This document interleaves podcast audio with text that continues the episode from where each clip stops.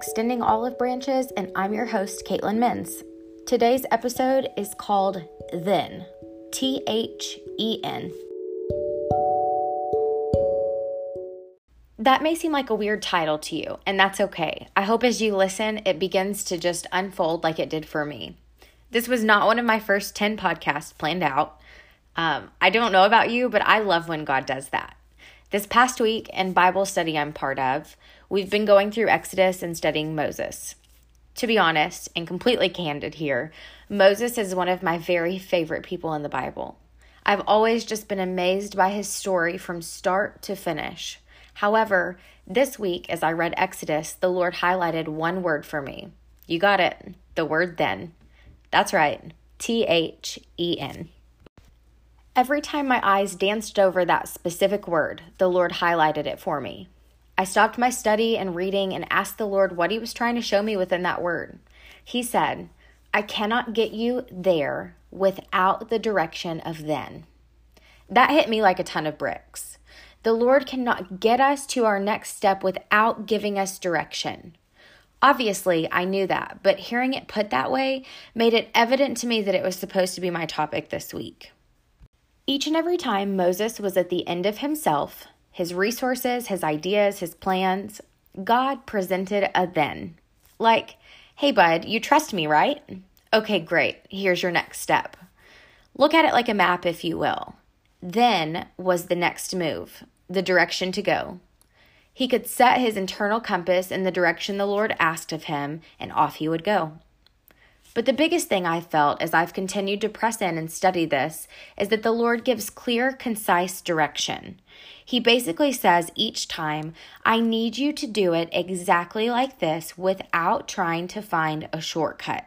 The power is mine, not yours. What has to happen first in order for us to follow direction? We must listen.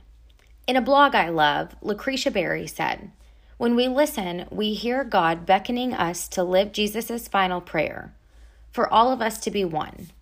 John 17 20 through 23 says, Let's not run away. Let's all allow ourselves to be chosen, chased down, and overtaken by this liberating work.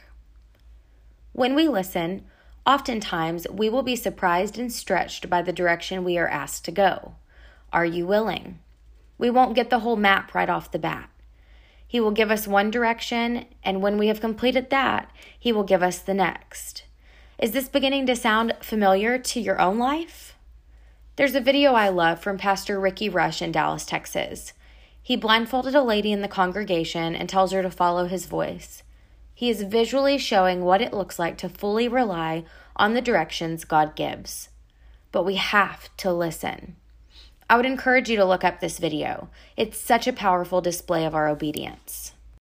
Ah, uh, obedience. Let's go there for a minute. Luke 11:28 says, "Blessed are those who hear the word of God and obey it." Each morning I do affirmations with my 2-year-old son. One of them I have him repeat after me is I will obey. Remember, he's two and all boy. So every single day, the Lord gives us that very same invitation to obey his direction of then in our lives. We all know to obey means to follow direction, but why is that so stinking hard sometimes?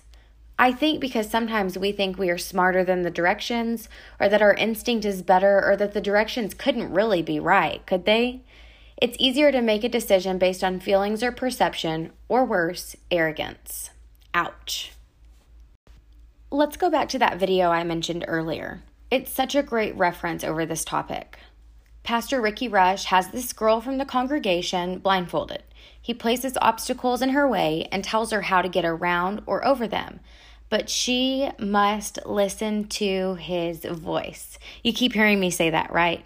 You must listen. She must listen. I must listen. Okay. Every single direction he gives her is important, so she doesn't end up rolling to the stage because she misstepped. She has to trust him and do exactly what he tells her to do. It's the same with God. Think of God saying, What feels right is going to be wrong. I can see things you cannot, And if you'll just listen to me and follow my instructions, I'll keep you on a path that will take you up, over, and through. Otherwise, you'll possibly be headed the wrong direction. Have you ever been in that place? The Lord asks you to take your next direction of then, and suddenly your flesh is screaming, No! But you've used your discernment and you know that you know that you know that you know. This is God's voice, and I trust Him, so dot dot dot. God knows more than you do. He wants to guide you, but you must listen and respond. God allows you freedom to make choices. He's a gentleman like that. He cares about your success. God truly does want the best for you, and He can see the entire picture that we cannot beyond our limited views. He does that on purpose, you know. Remember how I just said He cares? Well, He cares so much that He didn't give us the weightiness of knowing our entire lives the day we were born. Only He has the capacity for that kind of knowledge. Proverbs 3 5 through 6 says, Trust in the Lord with all your heart, and do not lean on your own understanding. In all your ways, acknowledge Him, and He will keep your paths straight. Okay, okay, back to Moses to close this thing out. In Numbers 20, verse 8, the Lord said to Moses, Take the staff, and you and your brother Aaron gather the assembly together. Speak to that rock before their eyes, and it will pour out its water. You will bring water out of the rock for the community so they and their livestock can drink. Now, quick backstory if you don't already know it. Moses led the Israelites into the desert. They have been wandering, they have seen many miracles at the hand of the Lord, but right now, in this setting, they are thirsty, and they just said to Moses, Why did you bring us out from Egypt to this terrible place?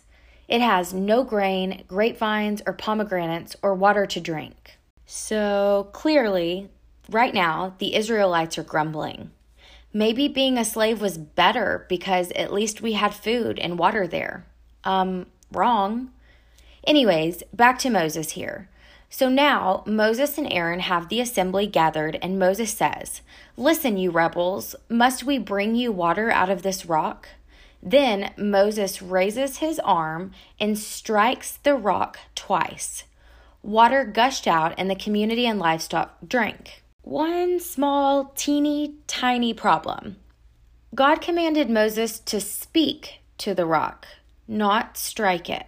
What happened for Moses when he didn't follow the exact direction the Lord gave him? Instead of speaking to the rock in which water was to flow, he hit the rock with the staff. It is believed, based off Numbers 20, verse 12, that that one decision made by Moses that was wrong is why the Lord did not allow Moses to enter the promised land. God allowed him to see into the promised land, and then he called him home. But because of his disobedience, he was not allowed in. That's a big deal when we think about the journey Moses had been on and the way he led God's people. But man, talk about importance for a minute. Moses had been asked to be obedient through so many things. I had a hard time digesting this information. Actually, I loved seeing that even though God didn't allow Moses into the promised land, he did let him see it. Then he took him to the greatest place possible, somewhere far greater than the promised land eternity in heaven. Still hard to chew on him not getting to go in, but man, such a beautiful display of our Father's love. However, since Moses and his life represented so many things through so many years, I cannot help but think how intentionally God orchestrated these to be Moses' final days, to show us, one more time, how important the direction of then is in our steps with Him.